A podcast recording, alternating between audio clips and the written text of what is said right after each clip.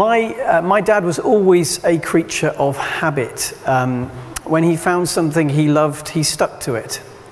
Uh, so we went to the same farmhouse in North Wales uh, for around 10 or 11 summer holidays in a row. We, we used to book for the next year when we left.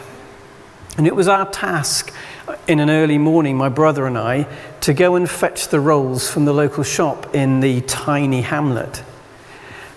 Nothing was actually ticketed in the shop. You had to pick something up and ask for the price. The shopkeeper and his wife would then have a conversation about exactly what the price was. And their conversation wasn't always short. There was often an anxious wait for us as boys to discover whether or not we really had enough money to afford both the rolls and maybe a few refreshers or something extra anyway. Why an anxious wait? Uh, because the conversation was conducted in Welsh.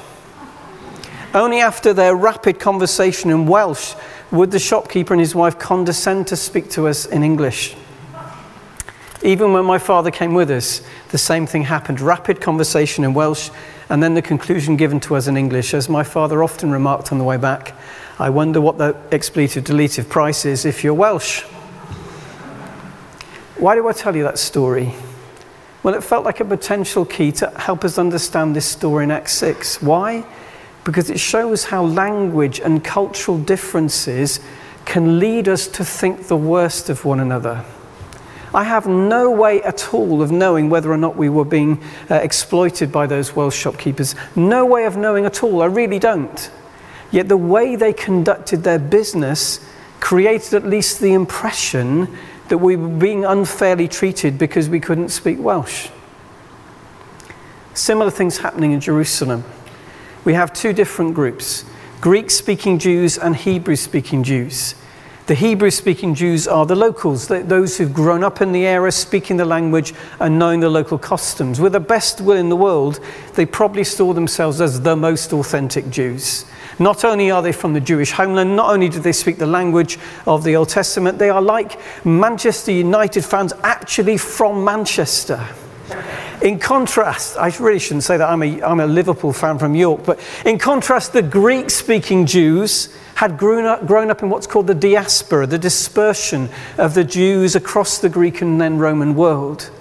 Growing up in an environment dominated by the Greek language, they probably adopted not just the language, but also many Greek customs. And now they've moved to live in Jerusalem. Why? Well, just before we left Bletchley, a couple called Mark and Helen left as well. They had come over as children of the Windrush, and throughout their lives, they had always intended to go home, back to Jamaica. Honestly, Helen told me she really wasn't keen. She told me that privately. She did not want to be an ocean away from her daughters. But they had been building their house for years, and finally it was ready. So they went home. I think Jerusalem and Israel were to Greek speaking Jews a little bit like Jamaica was to my friends Mark and Helen. Something which tugged on their hearts, somewhere to which they intended to retire. But even though they have retired to Jerusalem, they still continue to worship in Greek. It was their mother tongue, the language that came most readily to their lips. That's a question I've learned to ask over the years for people who are not English. You know, what, in what language do you pray? That's your heart tongue. In what language do you speak to your Father in heaven? So these Greek speaking Jews almost certainly didn't have local family. And they're probably, they're probably seen as really more Greek than Jewish by the Hebraic Jews, those Jews who'd been born in Jerusalem, who worshipped in Hebrew and spoke Aramaic day to day. Now, although these groups are coexisting, they've got a number of language and cultural differences. And a perception has grown up among the Greek speaking Jews that the other group is favouring its own people.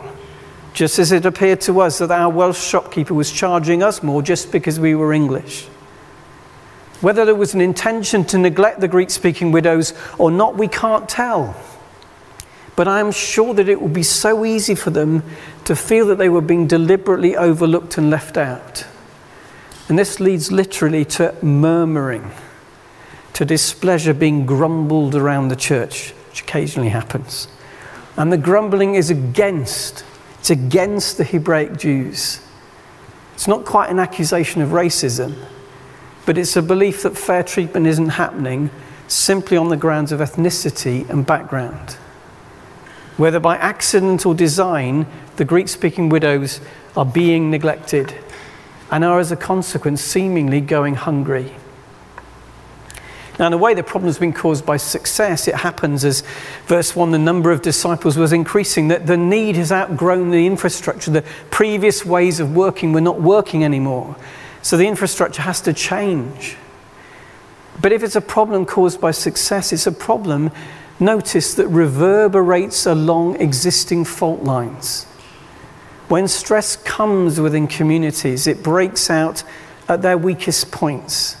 It's there that tension gets expressed. The warm hearted fellowship we've seen earlier in Acts, and which Paula read from Acts 2 about, is being lost.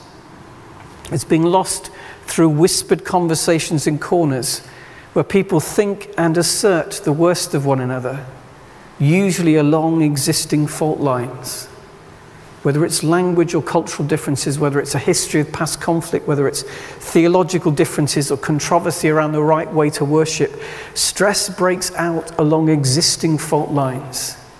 When we have had past reason to question someone, it's, we're much quicker to do it second time around. So, how do the apostles deal with the crisis? Well, first point, they face the reality. They face the reality. They don't understate the problem or wish it away, nor do the apostles go all politician and seek to minimize their responsibility for what's happening. They don't blame others, they face the reality of the situation and their responsibility within it. Verse 2 So the 12 gathered all the disciples together. They gather the church and say, Would not be right for us to neglect the ministry of the word of God in order to wait on tables. I'll come back to that translation because it's really misleading. Choose some people to do this, the apostles say. Verse 3 We'll turn this responsibility over to them. Up until now, the apostles had seemingly been oversee- overseeing the distribution of bread to everyone.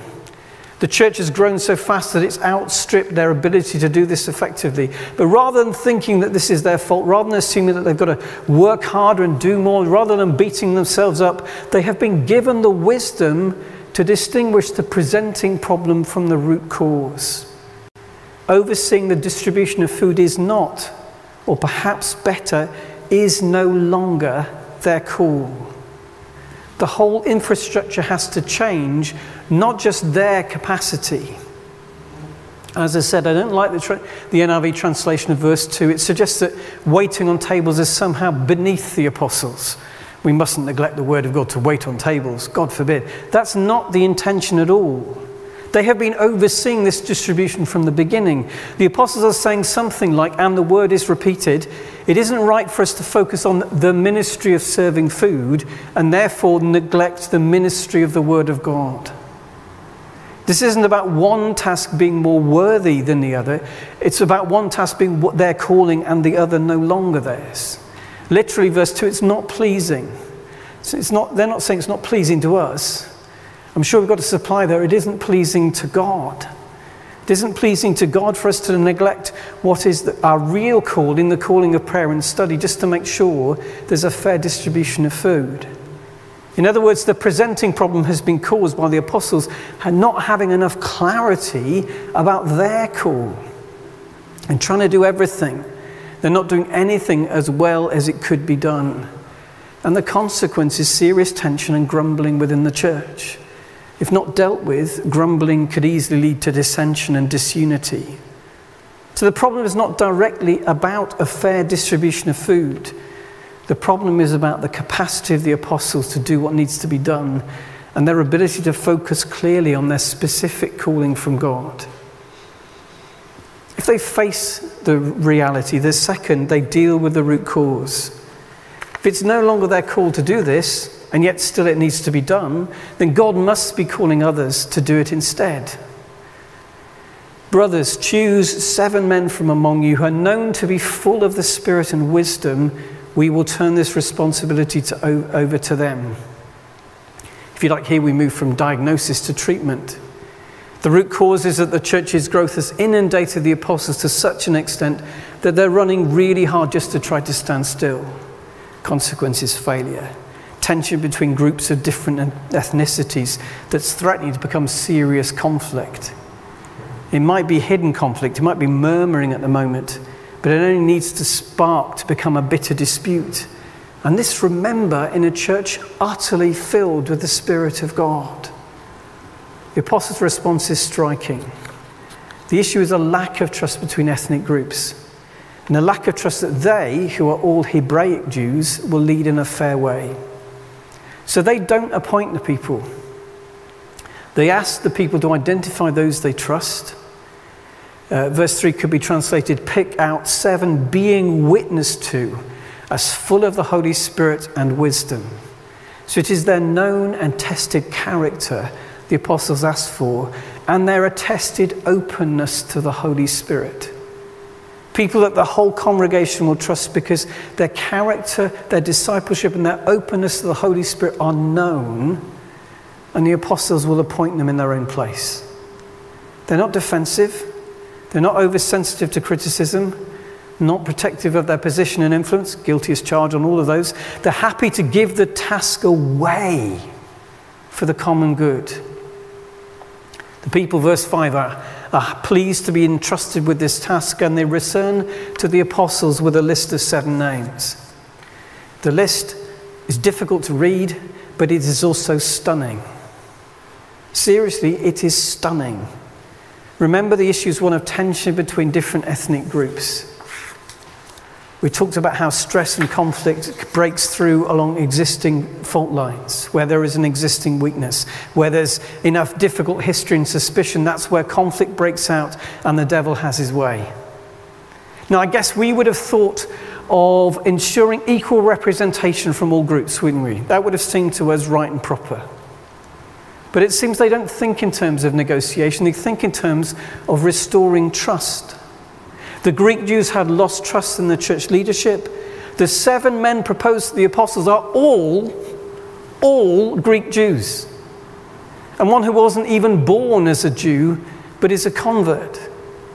All the names are Greek names. The issue was trust, not fair representation. So they chose seven who could guarantee a restoration of trust. And it's wise in another way. Having been part of the minority who felt unfairly treated, the Greek Jews appointed will go out of their way to ensure fair treatment for all. That shows enormous grace to the minority. And they're set aside for this task publicly at a gathering of the whole community. They're prayed for. They're given this responsibility in verse 6, publicly given it. All of it happens before the gathered community. It's important that it's seen and owned by all. Third point dealing with conflict liberates the church. So often, I fear in church, we try to deal with the symptoms, not the cause. So often, we want to make people feel better rather than deal with conflict. So often, we want people to at least be polite rather than actually get the issues out on the table. This passage shows us what can happen when we actually deal with the root cause of conflict. Verse 7 So the word of God spread. The number of disciples in Jerusalem increased rapidly. A large number of priests became obedient to the faith. Notice the church is now growing much more quickly. Verse 1 talks about the church increasing, though that word could be translated being multiplied. Verse 7 uses a related word that means ex- uh, multiplied exceedingly. So, with the verse 1, the growth seems incremental. Now it's become extraordinarily rapid. And it's, there's a massive breakthrough in people who are priests becoming, becoming uh, members of the church. And the cause of that quickening was dealing with conflict and structures. Verse 7 also tells us, when we dig into it, how that growth is unlocked. It isn't just about the apostles getting the structures right, it's also about the apostles getting their focus right. Verse 7 is all one sentence in the Greek. I need you to hear that before I go on to make the point I want to make. It's all one sentence. That means the second sentence in our translation uh, are the second sentence are subordinate clauses to the first part. That is, they're consequences of the first part. They are consequences of the word of God growing. The word translated spread in our translation actually means to grow or to increase. We get our word augment from that word. The word of God grows. The word of God increases, and the consequence is that many become disciples, including many from the priesthood. So the growing of the word of God is not related to people becoming Christians. That's a consequence of the growing of the word of God. As the apostles set aside their time to invest on the Word of God, as they refocus their ministry on prayer and the Word of God, the consequence is that the Word of God itself grows. I think that means that their renewed focus leads to greater and greater understanding and inspiration. I think they grew in the depth of their insight, they grew in their passion with which they preached.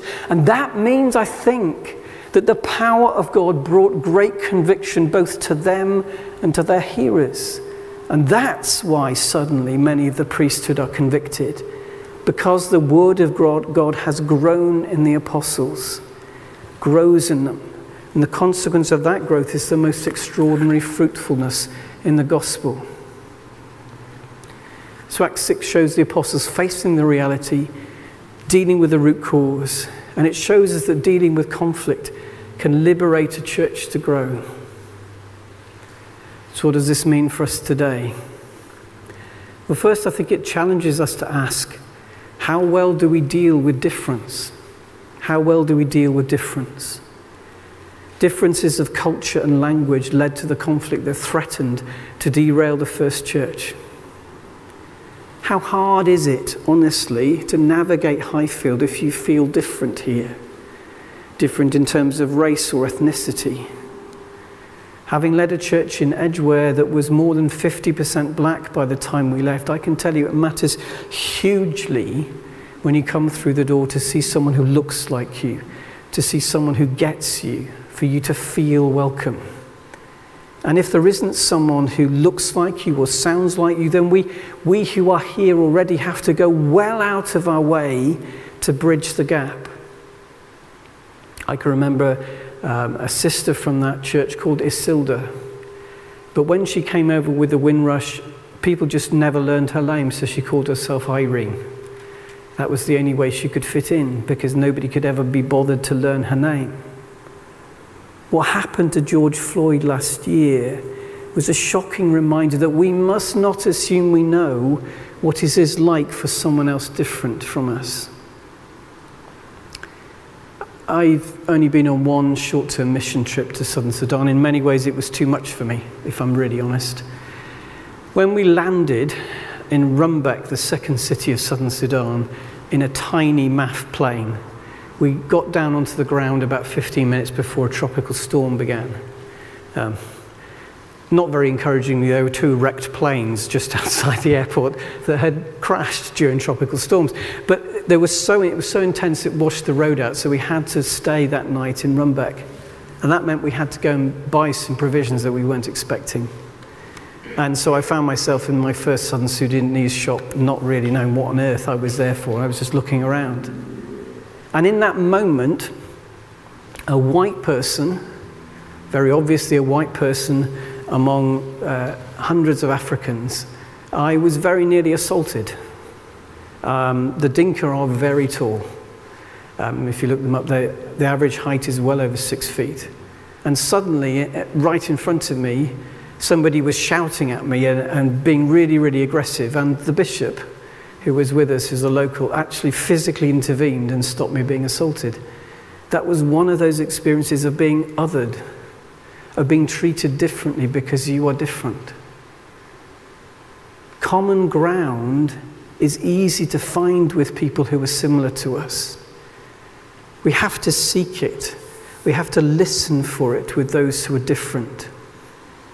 And the more different they are from us, whether in race, language, faith experience, marital status, generation, sexual orientation, employment, accent, class, the more different they are from us, the further we need to be prepared to move to find that common ground. The more gracious and the more humble we need to be to find that common ground. How prepared are we to bridge the gap? How far will we move to welcome those who are different even very different from us. Because that's what Jesus expects of us. He crossed every boundary imaginable to bring us to a place of peace with the Father, a place of peace with one another. As Paul writes in Romans 15:7, accept one another then, just as Christ accepted you in order to bring praise to God. Second, it reminds us to be watchful on our fault lines. Watchful on our fault lines. Difference of culture and language led to the conflict that threatened to derail the first church. We have got quite a number of fault lines uh, ourselves. Differences between generations, differences about worship, differences of emphasis within our faith. Given those fault lines, those differences, conflict is sometimes inevitable. The challenge is to learn to fight fair. The challenge is to face that conflict when it happens. The challenge is to deal with it honestly and graciously and then to forgive and to forget. It's nearly always on our fault lines that conflict breaks out. And it's nearly always on our fault lines that spiritual warfare is seen as the enemy provokes us to anger with one another we need to be watchful on our fault lines, watchful, prayerful, always ready to be loving and gracious as we deal with a conflict that arises whenever a church is lively. And third, it teaches us to, uh, to serve out of calling. Serve out of calling, not obligation or habit. The apostles were so busy they had lost focus. They were diverting their energies away from their primary task what needed to become their primary task as the church grew and needed to change. They were simply doing what needed to be done. I guess they simply felt it went with the territory where the leaders of this church said, We must, must preside over the daily distribution of food. Only when failure came, only when conflict came, were they forced to recognize the truth that they had lost a clear sense of their calling that they were serving out of duty, out of obligation, not serving out of the present call of God. Verse 2 it was not pleasing to God. Where might we be serving out of obligation or habit? The greatest fruitfulness comes from serving out of the call of God. The greatest boldness comes out of serving out of the call of God because when we know God's call, it becomes easier to obey than not. And then we obey with a sense of conviction that, yes, God is in this. Where might we be serving out of obligation? Where might we need a renewed sense of God's call, a fresh yes, this is still the right thing? Or a fresh no, it's time to put this down? And where do we need to step out with greater boldness, trusting our sense of conviction that yes, God is in this? Amen.